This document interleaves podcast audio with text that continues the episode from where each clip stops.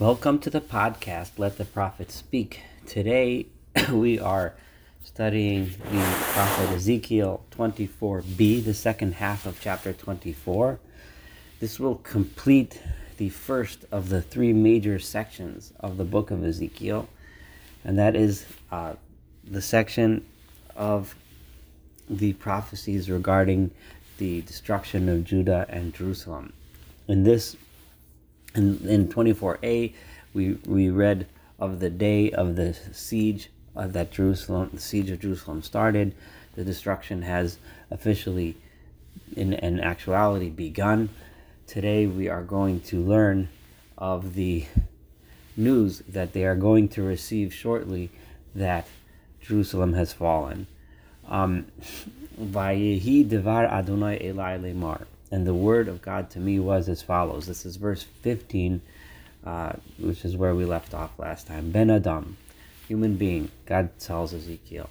Hineni, behold, and this is a personal tragedy of Ezekiel. Hineni lokach. I am going to take from you et mahmad enecha b'magefa, the beloved of your eyes, in a plague. God is telling the prophet Ezekiel that his wife is going to pass away. Um, one, it begs the question: Is this something that is related? Is is this part of, of uh, punishment? Is this part of the destruction somehow? Um, or is God you know, just informing him that his wife is going to pass away? Uh, it seems somewhat unfair that she should die. She's not in Jerusalem. Um, but uh, these are bigger questions that we really don't have answers to. But uh, we do see God is saying, telling, informing him of this very sad and unfortunate event that's going to happen. And God wants Ezekiel to act in a different way than a man normally would when his wife passes. Velotis bod, I do not want you giving um, um, hesped that's lamenting her and in public speaking about her, giving a eulogy. Velotivke, I don't want you to cry. Velotavodim I don't want you to allow your tears to well up in your in your eyes. I want you just to act um, not not publicly mourn. Hey, anek dom, you can keep the silence, um, the the mourning in silence to yourself.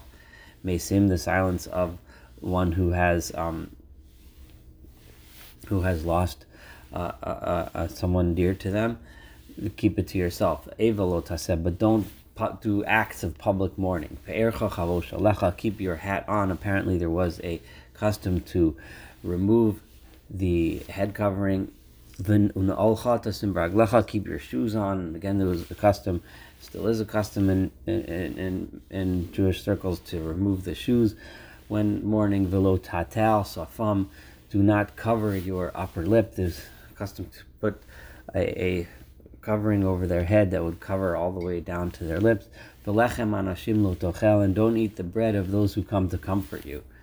That refers to the custom of others bringing bread to the mourners. In short, don't do any of the practices of public mourning.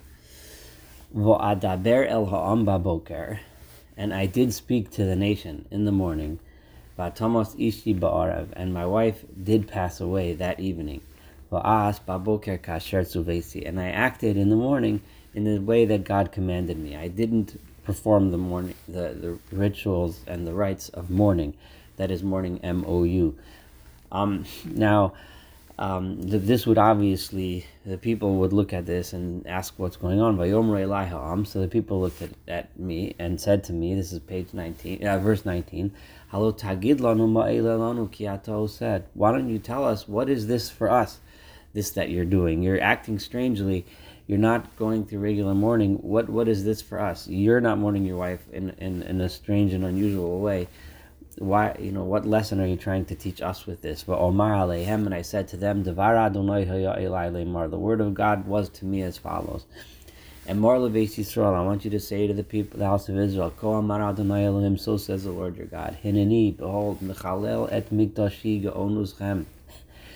I am going to destroy my temple, which was the pride of your strength. Now Onuschem could be a positive thing that the people were positively proud of their temple. But actually, I think in this phrase we see some careful hints. It says, "Michalel et mikdashi," I am defiling my holy place. So God is saying, to me, it was a holy house, but to you, it was geon uzchem. It was just something of pride and strength.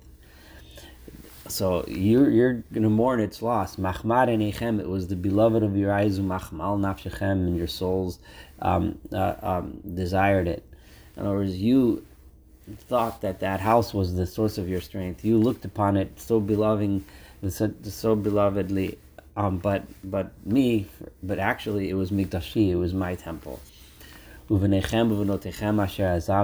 your sons and daughters that you abandoned.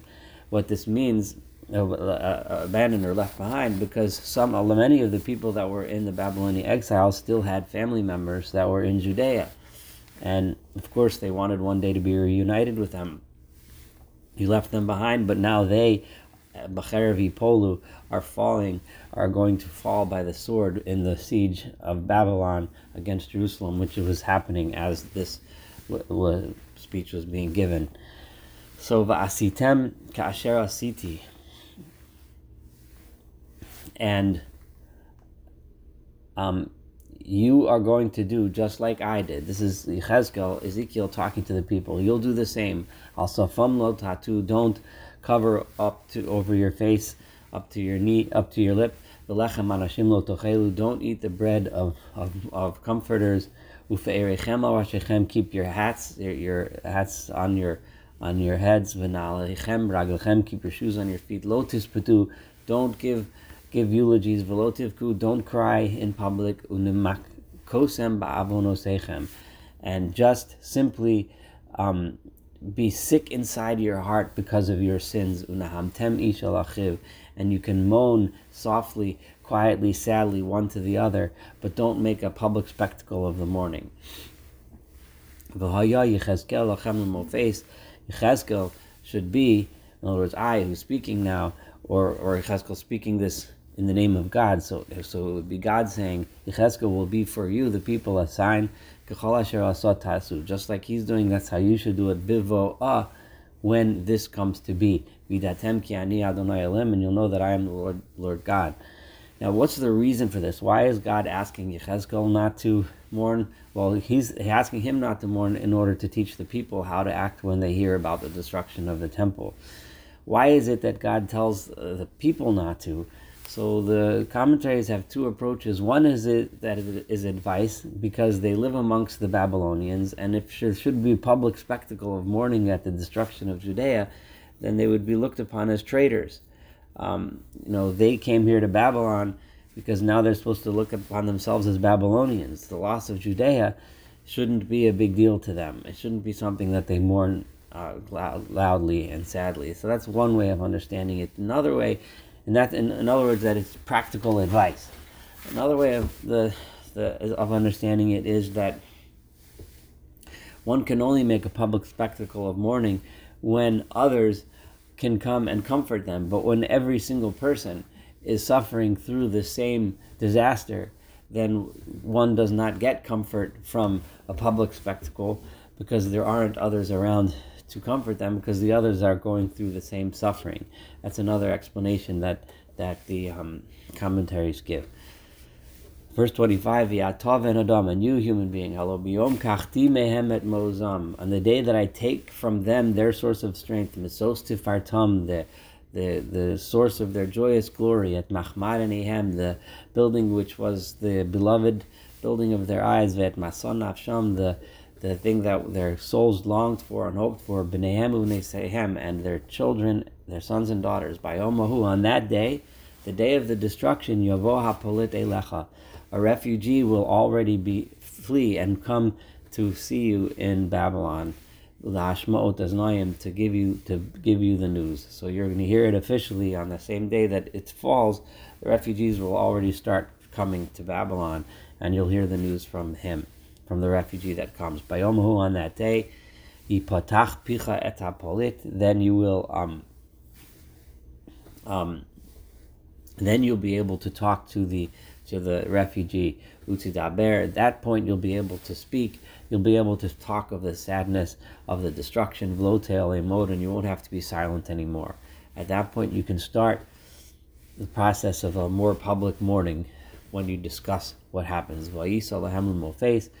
and I want you to be a sign, uh, generally translated as a portent, to show the people how to act.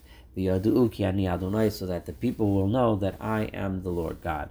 Thank you so much for studying chapter 24 together with me uh, and finishing the first section of the three sections of Ezekiel. The next section we're going to learn together is starts chapter 25, and it's a series of prophecies directed at the other nations.